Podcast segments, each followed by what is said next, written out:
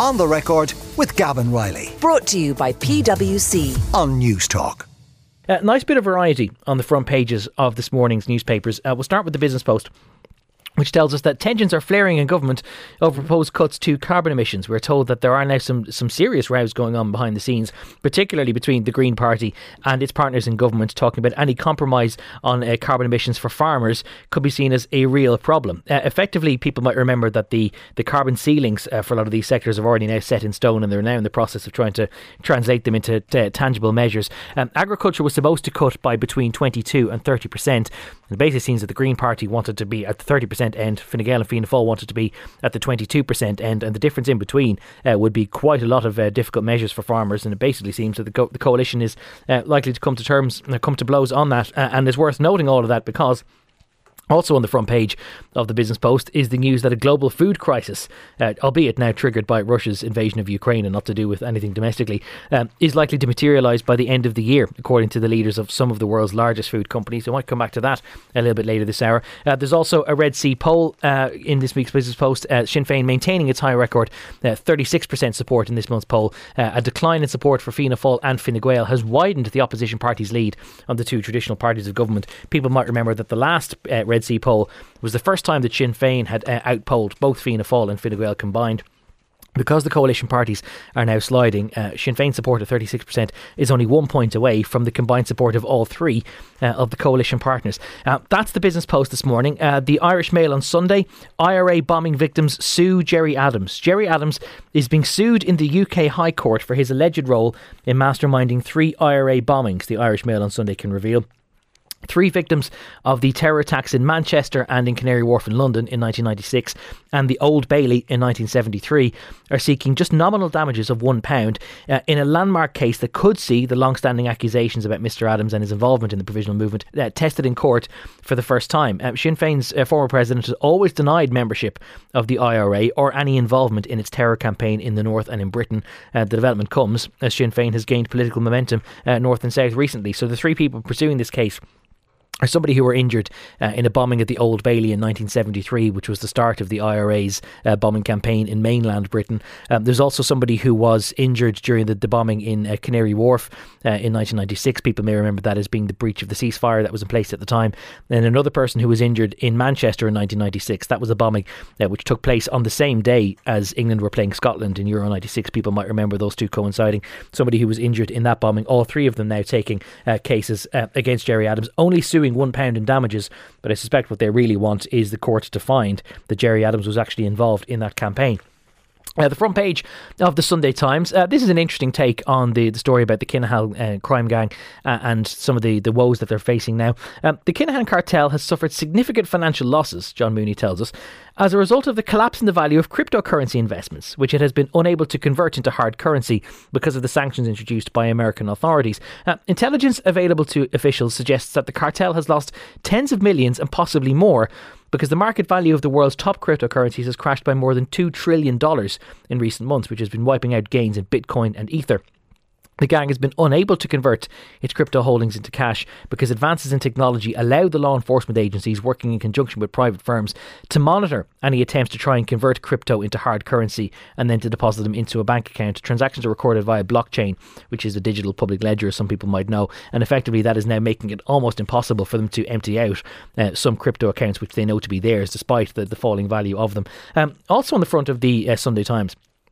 And this is fascinating because we're supposed to have an election to uh, choose a new mayor for Limerick by the end of this year. Bertie Ahern was addressing the Citizens' Assembly, which is examining that whole question for Dublin. Uh, he has rubbished what he calls grandiose plans for a directly elected mayor of Dublin. Uh, he says it would just be a dog's dinner of a system and it would be run by celebs who would easily get elected and then quickly tire of the task of running Ireland's largest city. That's worth remembering uh, because Bertie Ahern, when he was uh, in government uh, in his first term, uh, tried to introduce the idea of a directly elected mayor and then dropped the idea because he thought it would all be overtaken by celebrities. And finally, for now, the front page of the Sunday Independent.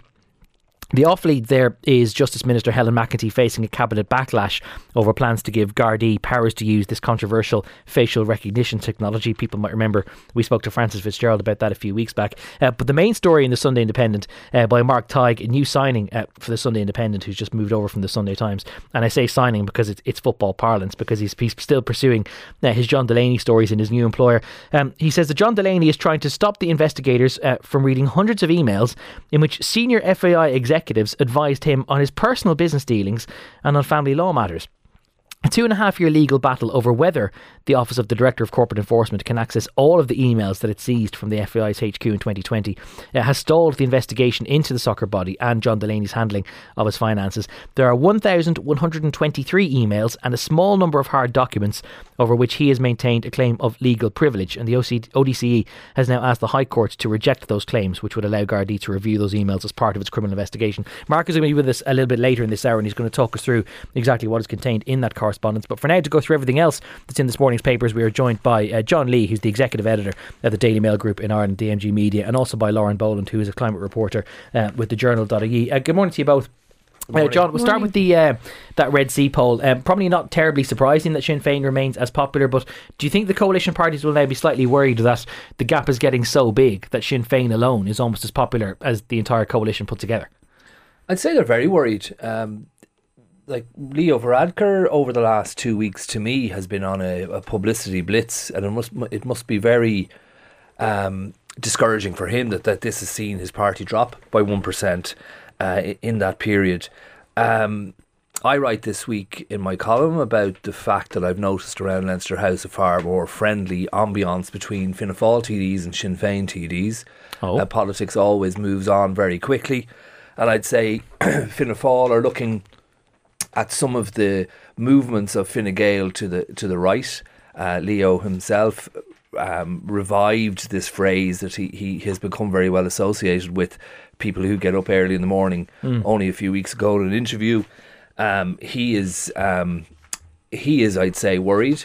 Um, Fianna Fáil's leader Micheál Martin is worried, and if you talk to the troops, the grassroots, and um, TDs in both parties, the discussion is all about the leadership. But what we don't see is any any particular figure coming up to grasp um, to grasp that crown. Do- do and you that always need- opportunity to take over. Do you always need there to be a pretender to the crown before you have those sorts of triggers? Because I mean, we- we're still awaiting some sort of DPP guidance on whether there's going to be a prosecution against Leo Varadkar, and if he decides that there are, if the DPP decides there is to be a prosecution in that case, one presumes Leo Varadkar can't remain on as leader of his party. So it doesn't necessarily matter if you have somebody lined up ready to, to wield the knife, because sometimes the vacancies can just occur anyway, can't they? that would be that would be an event um, that um, uh, that if someone is forced to step down as leader, as we saw eventually Bertie Ahern was, in some ways um, uh, Brian Cowen was, we haven't really had that pre- um, predicament in Fine Gael yet.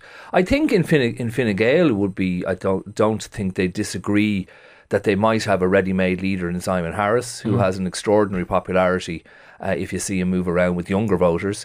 Um, and uh, Fianna Fáil don't seem to have that. But there is a big event coming, as we all know, in December, where um, Martin will have to um, present a rationale for him staying on as Taoiseach if, as some some assume, he's not going to be, going to lead the party into the next election. It was very clear Var- this time last week on this programme that he intends to lead on for the rest of this term and indeed into the next election. Probably of course, they having- always would say that. Probably they? having learned from David Cameron, it's not a good, good idea to let on you're not going to run. But Leo Varadkar has to present some form of plan. He's doing his best, I think, now in pressurising his own uh, cabinet uh, colleagues publicly to, to take action, I think, on the cost of living, to take action, particularly in the budget when it comes to taxes. It's very hard to see when you um, see that happen in the way that he would want it. But he will have to present a, pa- a plan in December um, which will have an economic two year programme to revive the fortunes of this government. He will be Taoiseach, and the Taoiseach is the boss, and he will have to shake up his cabinet. If they don't, I think Sinn Féin are not in a position now, when I speak to them, of uh, any form of ebullience that they're going to have a, a, an overall majority, for instance, which is very difficult in Irish politics. But need to But- find somebody to work with. and certainly they they they from long discussion, seems to be open to Fianna Fáil. They believe it'll be, in the words of one TD I spoke to last week, a good government. Uh, just to, to, before I go to, to Lauren and all of this, uh, just to go back to your column today in the, the Mail on Sunday, it's on page 30 for anyone who's got a hard copy around. Um, the heading is uh, It's Fianna Fáil and Sinn Féin politicians that you see most in Leinster House huddles of late. And just to avoid any ambiguity, you're not talking about Fianna Fáil TDs in huddles with themselves and Sinn Féin TDs in huddles with themselves. They're in huddles with each other. It's yeah, it's it's it's a sm- like when you're hanging around that place as long as I am, probably less than I used to. But um, it's it's it's small little movements uh, one would see, like when they're going to division bells and that kind of thing. They're chatting a lot more amiably. I'd also point out that, and you know, I'm not I'm not one of those journalists who avoids pointing out um, Sinn Féin's past, which is legitimate.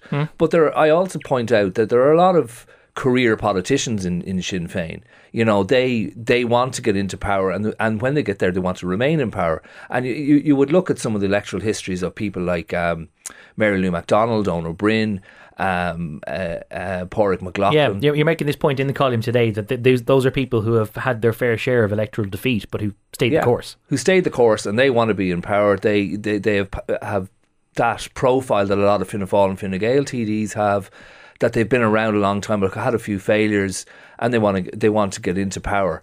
And you can always see those nuances in Leinster House when people start thinking ahead to the next general election. What what are we going to do? And there's been for instance, say a small little thing like Leo Varadkar's very enjoyable um, contretemps with Pearse Doherty in the Dáil last week. I didn't see any Fianna Fáil um, TD, and they are in coalition, coming out and supporting Leo's stance on that. In fact, I saw Sean Fleming, a government minister, criticise it, and he did, he didn't st- think it was a, it was a good Yeah, thing. Yeah, you sort of wonder do they feel emasculated by there being a row between two major parties and then not being involved in it? Yeah, maybe so. Um, um, Micheál has had his, Martin has had his crack at uh, Mary Lou of, of late, but Leo and uh, Pearse Doherty, I can't see them ever coalescing in, Yeah. a, in a coalition. Um, Lauren Boland, uh, your reflections on this poll. Probably no surprise about the, the headline figure of Sinn Féin being uh, the most popular party, but the, the degree of their, their lead over anyone else, maybe. I mean, all you have to do is look at this chart on page 12 of the Sunday Business Post where you see Sinn Féin steadily climbing up. Fine Gael and Fianna Fáil then next to it, far lower down, both declining. Uh, Michael Brennan on that page, he makes the point that, you know, Fianna Fáil's highest point this year was 17%, which I mean, in, in itself is not fantastic for a party in government.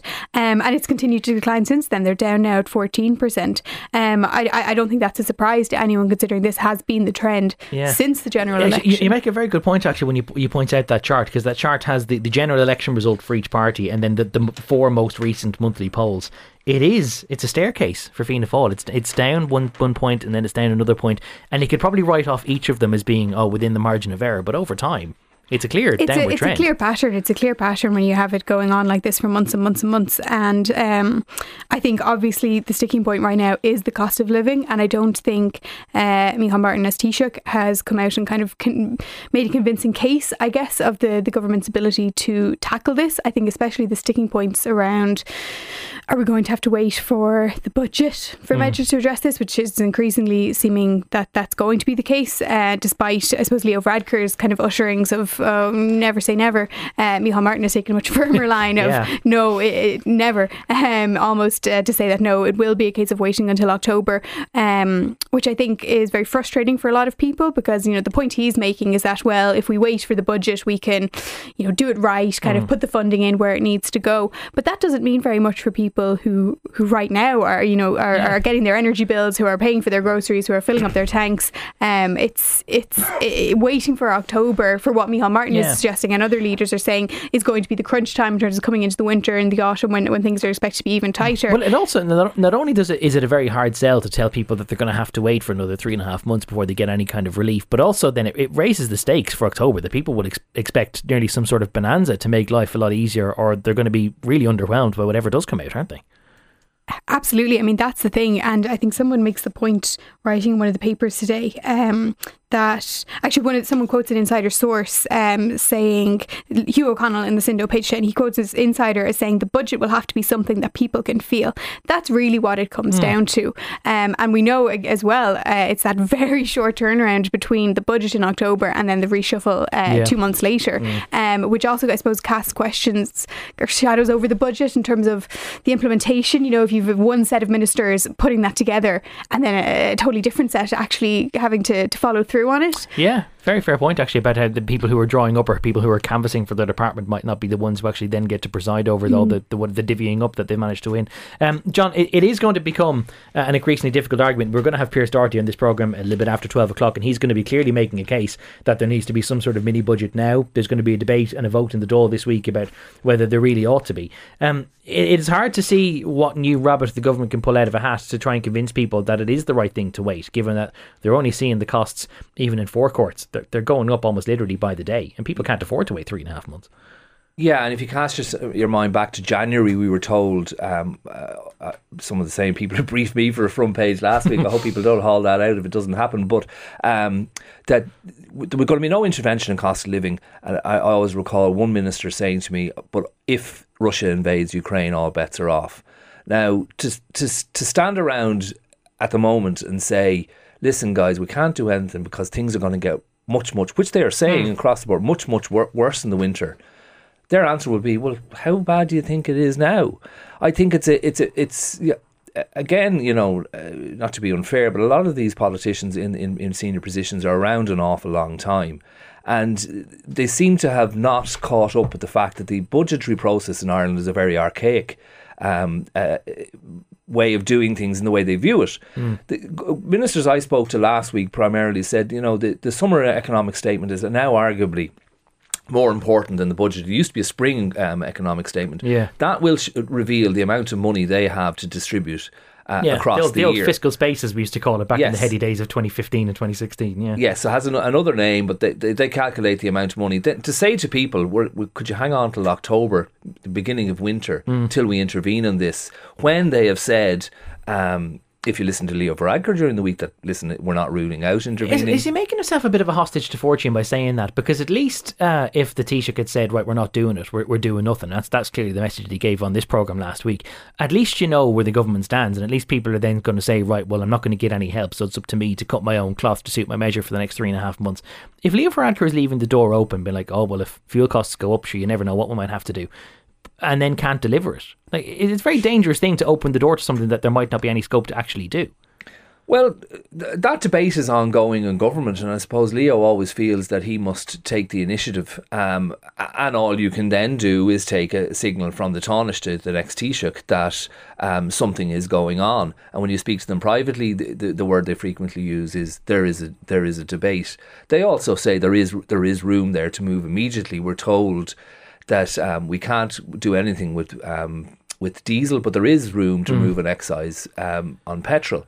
The Taoiseach had come back from, you know, for statements that were made that people can't necessarily uh, follow through on. The Taoiseach came back from Euro- a European Council meeting uh, earlier this year and said that he had secured some kind of agreement for a derogation on VAT on fuel in Ireland. Yeah. We're, uh, we're now being told that that is not the case. So oh. they're struggling. They're struggling to convince us, everyone, that um, we can manage till October. When, as you say, mm. um, f- um, fuel is scarce. And, and pick, to pick up something that Lauren said, there there is a huge problem that the Taoiseach who is going to implement this budget, if he gets that far, won't be the Taoiseach when the act, the, the political ramifications have to wash through the system. Yeah. And one wonders when when you observe this bizarre situation, let's call it that, uh, a rotating Taoiseach, when you observe the civil service and politicians all now move, shuffling quietly across a room to the new boss, because in the way politics works in Ireland, we pretty much shut down July back yeah. in October. Mm. And the boss would then will, in many people's eyes, in the political system, be, be Leo Varadkar. Mm. So, in some ways. For, for exactly that practical point, that there's no point in drawing up a budget under one guy if it's going to be implemented by someone else. You're better off gravitating towards the guy who's going to be responsible for implementing everything that you're just signing off on. Absolutely. So, you know, it's, it's very. Uh, d- does that then. Um, undermine the Taoiseach's argument in these positions Um, we could also have, let's not forget, a different Minister for Finance in December. So we have a budget um, enacted in October. Is that Micheál Martin's bu- budget? Is it Paschal Donohoe's budget? Is it Leo Varadkar? Is it Michael McGrath? So I think they are in a, a strange sp- space. When the, t- the Taoiseach went on radio last week and was able to say, okay, some of my colleagues are saying we can't move, but we've full employment. We're in a fantastic position on our tax take, hmm. and we have significant firepower. And I noticed in a in an interview with John Drennan today, Willie O'Dea has picked up on that that we have fiscal firepower, Yeah. yet we're not losing it. So using it. So I think there are a lot of contradictory messages when people are dealing with household bills of the nature we're all facing. That is not helpful, Yeah. and we're seeing it reflected in their popularity in the polls. Um, you might have thought that I was very rude, actually, to the two of you by, by looking away at my phone while you were um, giving that answer, John. The reason why I was looking through my phone is because I was trying to find a more recent opinion poll because it's not in, in this week's Red C, but there was a recent Red C poll, I think, conducted two months ago uh, for the Business Post, asking people about the impact on their lives of rising cost of living. And bear in mind, we've had two months of rising petrol prices and everything else going through in the meantime. Uh, in that poll, 50% of people said that they were already using savings or credit to pay for everyday expenses. That's right, So yeah. half the public were already doing that, and that was two months ago before the price of fuel and then the basics like bread and pasta and everything else had gone up accordingly, and your household energy bills and whatnot. The idea that most people would be expected to hang on till October, I think, is going to be a very, very difficult sell. Um, I do have to go to an ad break, but just before I do, Lauren, uh, there is uh, at least one piece today in, in the Sunday Times uh, posing the hypothetical question of how many TDs does Ireland need, uh, pointing out that as a result of the census results published this week, we're going to need at least a dozen more, whether people like it or not. Um, yeah, I, am not sure if anyone. If anyone's answer to this question is that oh, we need more politicians to help us out, um, I think it's a, a really interesting. Not to get too into the numbers of it, but Stephen O'Brien makes a really interesting comparison in the opening of that piece of if we used the formula that's used for calculating the number of TDs in the Dáil, if you apply that elsewhere, that the UK's House of Commons would have 2,000 2,250 MPs, that Germany would have 2,810 members in its parliament, and that there would be 11,160 Congress people in the US, which. Wow, 11,000. That's some number. Yeah, Yeah. Um, it, it it puts a it, it makes you kind of rethink: are, are we doing it the right way here in Ireland? Um, if you if you applied it to somewhere else and got those kind of numbers, uh, maybe we do need another look at how uh, we do things. But at the same time, John, if we were to have uh, any fewer than 172 TDs next time around, we'd need to have a referendum, and one suspects that uh, politicians aren't in the business of voting for Turkey Christmas by reducing to by voting to reduce their own numbers, or to avoid increasing their own numbers at least. No, and I think our system for um, uh, proportional representation is is superior to those systems that operate. The method of electing our, our politicians is superior to those in the United States and in Britain. And with all due respect to Stephen, uh, my good colleague, I don't know if the United States and Britain right now are um, models of propriety that Yes, we should indeed, should be yeah. following. Our our local authority system is weak. Hmm. We've seen that during the house, the housing crisis. Uh, our our councillors claim they aren't, um, probably rightly, they aren't, they aren't particularly well reimbursed for what they do. And they certainly don't have significant powers. A lot of our power is, is focused on the Dáil. In the United States, for instance, you could look at it and say there are 100 senators to represent 300 million people, but they all have state governments. Yeah. And we have seen Roe versus Wade and, and other things recently how powerful those state, state governments are. Uh, proportional representation has allowed us not to have overly um, powerful politicians Yeah. in, in this country. And when, when all that power is fo- focused in one man like Boris Johnson or in uh, Donald Trump, one questions the righteousness. Uh, Yeah, of it. it's it's not in uh, many of the Irish papers, but Donald, uh, not Donald Trump, uh, Boris Johnson is saying this morning that he wants to rule into the mid 2030s, uh, which would be, be some tenure. Remember, I remember there being grief here when we talked about eternal enda and him serving on and on and on. Uh, Boris is nowhere near finished yet. Uh, we're going to take a break. After the break, we're going to talk to Mark Tighe about his new piece in the Sunday Independent today about what might be contained in John Delaney's secret emails. Only slightly jealous of Amy Hyland and Gorey, who's having a great weekend this weekend. She answered Barry's call on Friday afternoon in the cash machine. She entered this weekend 30 grand plus richer. But it's not over there. We've reloaded the cash machine, which has already given out more than 1.3 million euro uh, so far this year. And there's 15 grand in it this weekend, specifically 15,371 euro and 4 cent. That's 15,371 euro and 4 cent. And don't forget, there is a new number to text. So if you want to get that money, just text play and only the word play, by the way, to 57557. That's 57557. Uh, get your entries in before 3 o'clock on Monday. And if it's you that we call after three o'clock uh, during the Moncrieff programme, answer your phone within five rings, tell us the exact prize amount, and you win every last cent of it. That's €15,371 Euro and 4 cent if you text play to 57557. Costs are €2.50 plus your standard message rate. You must be over 18 to take part. You're playing across the Go Loud network of stations. Full terms and conditions are on our website. That is newstalk.com. Half past 11 this Sunday morning. Gavan Reilly with you on the record until 1 o'clock. Still joined in studio by Lauren Boland and John Lee. And now also on the line uh, by Mark Tighe, who's a new signing with the Sunday Independent. Uh, Mark, first of all, congratulations on your move. Um, you were writing today about some of the emails uh, and other correspondence that John Delaney is somewhat attempting to conceal from people who are investigating his governance of the FAI. Tell us more. Yeah, very much so. So, um, for the last two and a half years, um, February 2020, the ODC and Gardaí, working for uh, acting under a search warrant issued by the District Court, went into Abbottstown, the FAI headquarters, and went into John Delaney's office, seized his computer, uh, seized his email, seized hard copy documents. And since then, basically over the last two and a half years, Delaney, kind of ably uh, assisted by his legal team of Aidan Eames and uh, Paul McGarry, senior counsel, of saying, well, look, there's a, over a thousand um, emails here which are legally privileged. They're, they're records that relate to legal cases, ongoing litigation, and so you can't get them. And this case has been fought kind of quite uh, strongly uh, from the ODCE over the last two and a half years before Judge Leonie Reynolds. Um, and there was a hearing um, four weeks ago mm. on this kind of you know, final um, hearing on this. We, well, it might be the final hearing saying, you know, there's 1,123 emails left kind of in this, there was a quarter of a million seized where Delaney is maintaining his legal privilege claim and what we've seen and what we've published in Sunday Independent today is uh, detailed what those what's in some of those emails. Mm, so obviously you don't have the, the, the, information of what exactly is, is said in them because that, that's the content which he's still trying to um, trying to, to keep hidden. But there's you kind of have if you like metadata you know that who exactly he's corresponding with and, it, it, seems pretty remarkable from from what you're saying that he is corresponding with other people involved in senior senior uh, roles at the FAI but not really about FAI business about his own personal dealings Exactly. So uh, to, to maintain his claim of privilege, Delaney has a burden of proof, and he has to say, "Here's why these records are privileged." And so he submitted this spreadsheet to the court, um, which gives details, and what, that's what we've obtained in the Sunday Independent today. We've gone through that, and it's remarkable in showing that there's hundreds of emails between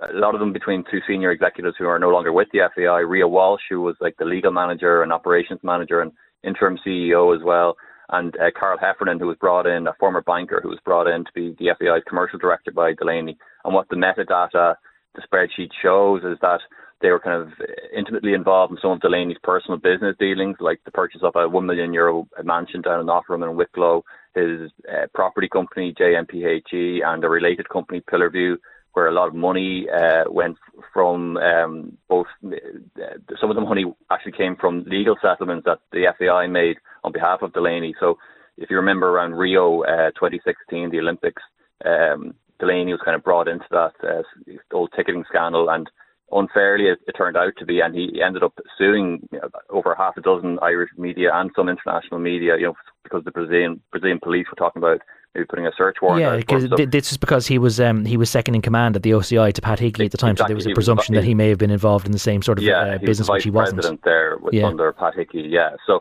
but Delaney and the FAI got hundreds of thousands in settlements from the media, and some of that money, as as is shown in this metadata, A&L Goodbody, who were the solicitors for the FAI, transferred some of that money to a firm called Pillarview, which was run by Delaney's friends. Um, and now they've denied kind of knowledge of how, what the company actually has done when I've spoken to them. But this metadata shows some of these emails discuss Pillarview. Uh, Carl Heffernan, who was the FAI's commercial director, was involved in some of those discussions about Pillarview. And this is something I know from my own investigations that the Gardaí working for the ODC have interviewed people saying, "What do you know about this company and why was it receiving money from mm. you know FAI related matters?" So this is all very uh, fascinating yeah. stuff um, uh, to bring an insight on where the Garda investigation yeah. uh, or the ODC investigation. Well, can, can, you remind us exactly what the ODCE is actually trying to investigate here? Like, what what is John Delaney under suspicion of doing? And would the idea that he is uh, using the professional expertise of other FAI officials to conduct his personal business would that come into the investigation in any way? Yeah, so the ODC is kind of Ireland's corporate watchdog. So they're investigating breaches of company law. Um, and you, if, if people can cast their minds back to 2019, we know that Deloitte, uh, who are the FAI's auditors, reported the FAI themselves for not keeping proper books of account. So arising from that, there's a number of transactions um, and that they're investigating, including in that are payments to Susan Keegan from the FAI, who was John Delaney's ex-girlfriend. There's a hundred thousand euro transaction that went from the FAI to Paddy Goodwin, who was both the F- an FAI solicitor external, but also Delaney's personal solicitor. And we know from the audits that have been done on the FAI that that transaction was marked family law. So the the ODC are investigating why was a hundred thousand euro payment made to, to the client account of Paddy Goodwin um, on, under family law, and they're also investigating uh, transactions between um, that involve this company called Pillarview. So all, these are all company law. Um, the suspicion is what the company law could be breached. Or now, obviously, Delaney has maintained his uh, absolute you know, right to, um, that he there's no breach of company law here. Mm. He's maintained his right that there's legal privilege over these documents. And so a lot of people think that you know this this investigation has gone cold or nothing's going to happen, but it's a very much a live investigation. Yeah. And the ODC has made clear to the High Court that we think these documents are necessary to further our criminal sure. investigation. Uh, so they've made that submission to the High Court. As you said, they did it inside the last four weeks or so. Do we know how long it might take the High Court to decide whether this correspondence should be turned over? Yeah, so Judge Leonie Reynolds, who's presided over this matter for the last two and a half years, she said, you know, she's uh, cognizant of how long this has uh, dragged on for. You know, she's kind of had, had kicked both sides for kind of tardiness, uh, both the ODC and the Delaney side for for some, some she kind of cast the blame wide on that. But she said, you know, she's cognizant of how long this has uh, uh, lasted, and she's she's reserved her judgment, which you know could be in days, could be weeks, but I, I don't think it will drag on much longer. We'll, we'll get a kind of a, a final verdict on whether these emails can be released yeah. to the investigators in the next few weeks. Uh, and, and I'm sure whenever she does issue that verdict, you'll be reporting extensively about it uh, in the Sunday Independent. Mark Tighe, reporter with the Sunday Independent. Thank you for bringing us up to speed uh, and all of that this morning. Giant Mark's piece about uh, what is contained in that correspondence uh, is on pages one and five of today's Sunday Independent. Um, a few texts coming in about the cost of living and something about the polls. Uh, some person says that maybe the banks will have to ease up on customers a little bit when they come looking for some arrangements to deal with the cost of living. I spoke to my bank the other day, this person says, to extend the, re- uh, the re- repayment term of a personal loan. And the, the person said, Sorry, my problem is mainly third level education, which banks apparently consider to be a lifestyle choice. The point this person says is that their student is going into their last year of the degree and they wouldn't be asking if utilities and fuel weren't so high. Uh, somebody else says they agree with John Lee's take on uh, the polls. Um, the budget pro- approach is archaic. COVID changed everything and it let the public know how quickly the government can actually act and make big decisions to help people. They can't stick to this rigid approach anymore. Flexibility is everything. Um, and someone else just says, You're all. Thanks to uh, to John's uh, family members who've been texting in to uh, support him this morning. Uh, five three one zero oh six if you want to do likewise. Um, someone else uh, haven't put their names to all of this. I, I, don't know whether this is the same person who sent all of these texts, but somebody says uh, you ignore all the other polls that show a different picture. Uh, I don't know what other polls show a different picture. They all show Sinn Féin with a comfortable lead. Um, maybe it's about uh, the outlook of Fianna Fáil. I don't know. Um, you sound like hurlers on the ditch, says somebody, possibly the same person. Somebody has to guide the ship. And someone else says, Did anyone cost all those Sinn Féin promises? Well, that's a question that we'll put uh, to Pearse Doherty when we're talking to him after uh, 12 o'clock. Um, John Lee and uh, Lauren Boland, as I said, are still with me in studio. John, you're writing today uh, in a piece which people may have also heard on, on Tina Gates News Bulletin a little while ago about new rules that are going to be brought in to try and clamp down on overseas investment, or at least to try and filter out some sort of overseas investment that maybe the government would rather not exist in Ireland. Are we in a position to, to filter out investment? I, I thought the country was mad keen to try and get foreign money in the door. Uh, it depends on who it comes from. Clearly, this is. Um, uh, we mentioned earlier on that Leo Varadkar has been on a bit of a blitz, so uh, a bit like Tom Cruise let his um, Top Gun movie make it clear to us that it was the Russians he was taking on. Uh, Leo is taking on. I thought it was the, the Iranians. Here. I haven't seen it, but I thought the inference was that it was the Iranians. I thought, but just Maverick. because of the, the to- topography, it was very cold and wintry looking okay. when they got there. So I, I, I, I presumed right. to be Russia, but it might be my right. prejudice. Five three one oh six. If you want to let us know who Tom Tom Cruise's latest enemy is, who do you think on, it was? But um, so he's we, we were briefed then from within government that this is uh, a lot about um, principally about Russia, maybe China as well. Um, yes, we encourage in, in, in, uh, foreign investment, but in particularly vital areas such as health services, electricity grid, military infrastructure, ports, airports, etc. Um, in in the documentation we were given given by the Department of Enterprise, the, these are areas they certainly want to screen um, investment in. Uh, from from third party from third countries, I think they call them, mm. and the minister would be given sweeping powers to then, um, having analysed the background of these companies, to reject their I- investment. Um, I suppose we are in a comfortable position where the majority of our foreign direct investment comes from the United States. Mm. They come, come comes from companies we are used to dealing with, uh, IT, very high profile IT companies and uh, pharmaceutical firms. And we must feel that we're comfortable enough taking those money. But as I say, th- those those monies, as I say, we were also briefed that it was particular um, jurisdictions that they Okay. were that w- they were concerned about. Did, did they dare name those jurisdictions? Was No, it was the- it was it a, a hit list of all of the top gun The them- imaginary enemies? Was there was no Iran mention of Russia? Iran. I don't know how much foreign direct investment we get from from there, Mm. but certainly Russia was mentioned. I certainly remember in the last 10 years there being some discussion around Ireland trying to be a hub for what they called Islamic finance. And if, if they're now inver- uh, placing some sort of moral code on the money that's coming into the country, it'd be interesting to see how those two things are, are compatible. Maybe there isn't any issue, I don't know. Um, Lauren, this is uh, extensively briefed, so one imagines that Leo Varadkar is pretty confident that he's going to um, get it over the line. Any reflections that you have on the extent of coverage there is in today's papers? Yeah, I mean, I think there's an interesting line in in, in the statement that his that his office put out where he says um, that he thinks it's an important safeguard which he hopes we never have to use. Um, you would imagine that if they're going to the effort of putting these powers in place, that it is with a view that it may be necessary to use them at some point. Um, and certainly. Uh, Similar measures have been used in other EU countries. The, the front page article on the Sunday Times gives some examples of instances in, say, in Germany, for example, where uh, uh, Chinese companies uh, were thwarted. Um, I think also it, what you mentioned there around uh, imposing a moral code on on investments is interesting because there is always this question, I suppose, when when terms like security and, and public order are put out around what do those actually mean and how are we defining them and, and who is defining them um, and you- what the implications of them will be. Um, so I suppose, yeah, Leo Varadkar there saying he hopes we never have to use it. It will be interesting to see if it is used, how it is used. Um, it's kind of interesting, and that this is maybe a little bit of a, a, a sidebar, John. But um, this is coming from Leo Varadkar, and he's, he's, you know, as you mentioned, if Russia is one of the jurisdictions that they're trying to uh, make sure that there isn't any kind of shady influence in Irish affairs. This coming from the same government that has tried to negotiate a carve out from Russian sanctions to make sure that Oleg Deripaska, the proprietor of Aughinish Alumina, uh, doesn't have his business interests in Ireland affected. So clearly, there there is some attitude where, from time to time, we are prepared to try and make some carve outs if it's necessary to safeguard jobs in certain areas. Well, they're selective, of course, and as this uh, this legislation, proposed legislation, seems to say that they are um, selective in that it'll come down to the decision of one man. Um, I hadn't made that connection, but um, we go back twenty years almost. I don't recall there being any attempts to cut back on. Um, U.S. investment after some of their foreign um, foreign escapades, which have been roundly condemned since.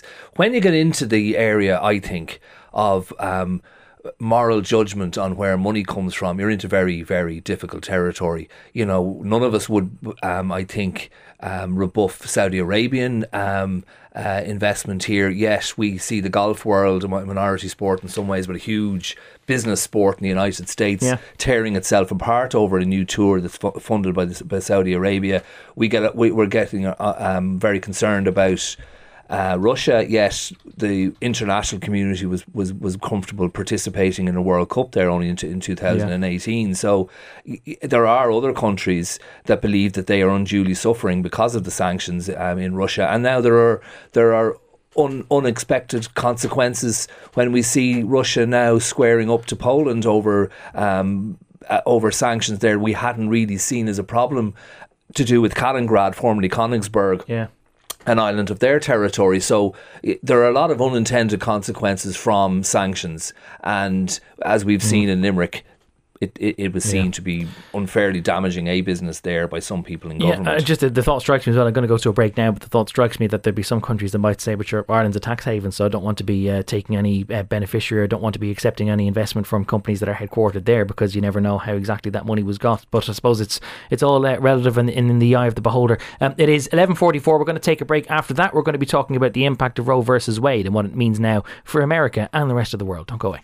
11.47 this morning, the 26th of June. Gavan Reilly with you till 1 o'clock this lunchtime on the record. 53106 for your text on the record. NT is our hashtag on Twitter. Still joined in studio by John Lee, executive editor of the Daily Mail Group Ireland, and by Lauren Boland, a reporter from uh, the journal.ie. And Lauren, there is uh, quite a lot written in today's papers about um, the uh, repeal or the overturning of Roe versus Wade. That's the uh, American court decision, which had until uh, Friday um, guaranteed the federal right to an abortion across the United States. That's now been unpicked, so it's now up to individual states to decide what their laws are going to be. And there is uh, an awful lot of coverage in the papers, a lot of which focuses on the idea that America is now becoming even more polarized and perhaps ungovernable. Yeah, I mean, you can't really underestimate just the implications, the extent of the implications that this has um, for reproductive rights, for kind of wider questions around the role of the Supreme Court's power, I guess, in the US, its its potential ability to to roll back on other on other decisions that were made around things like uh, same sex marriage, even interracial marriage.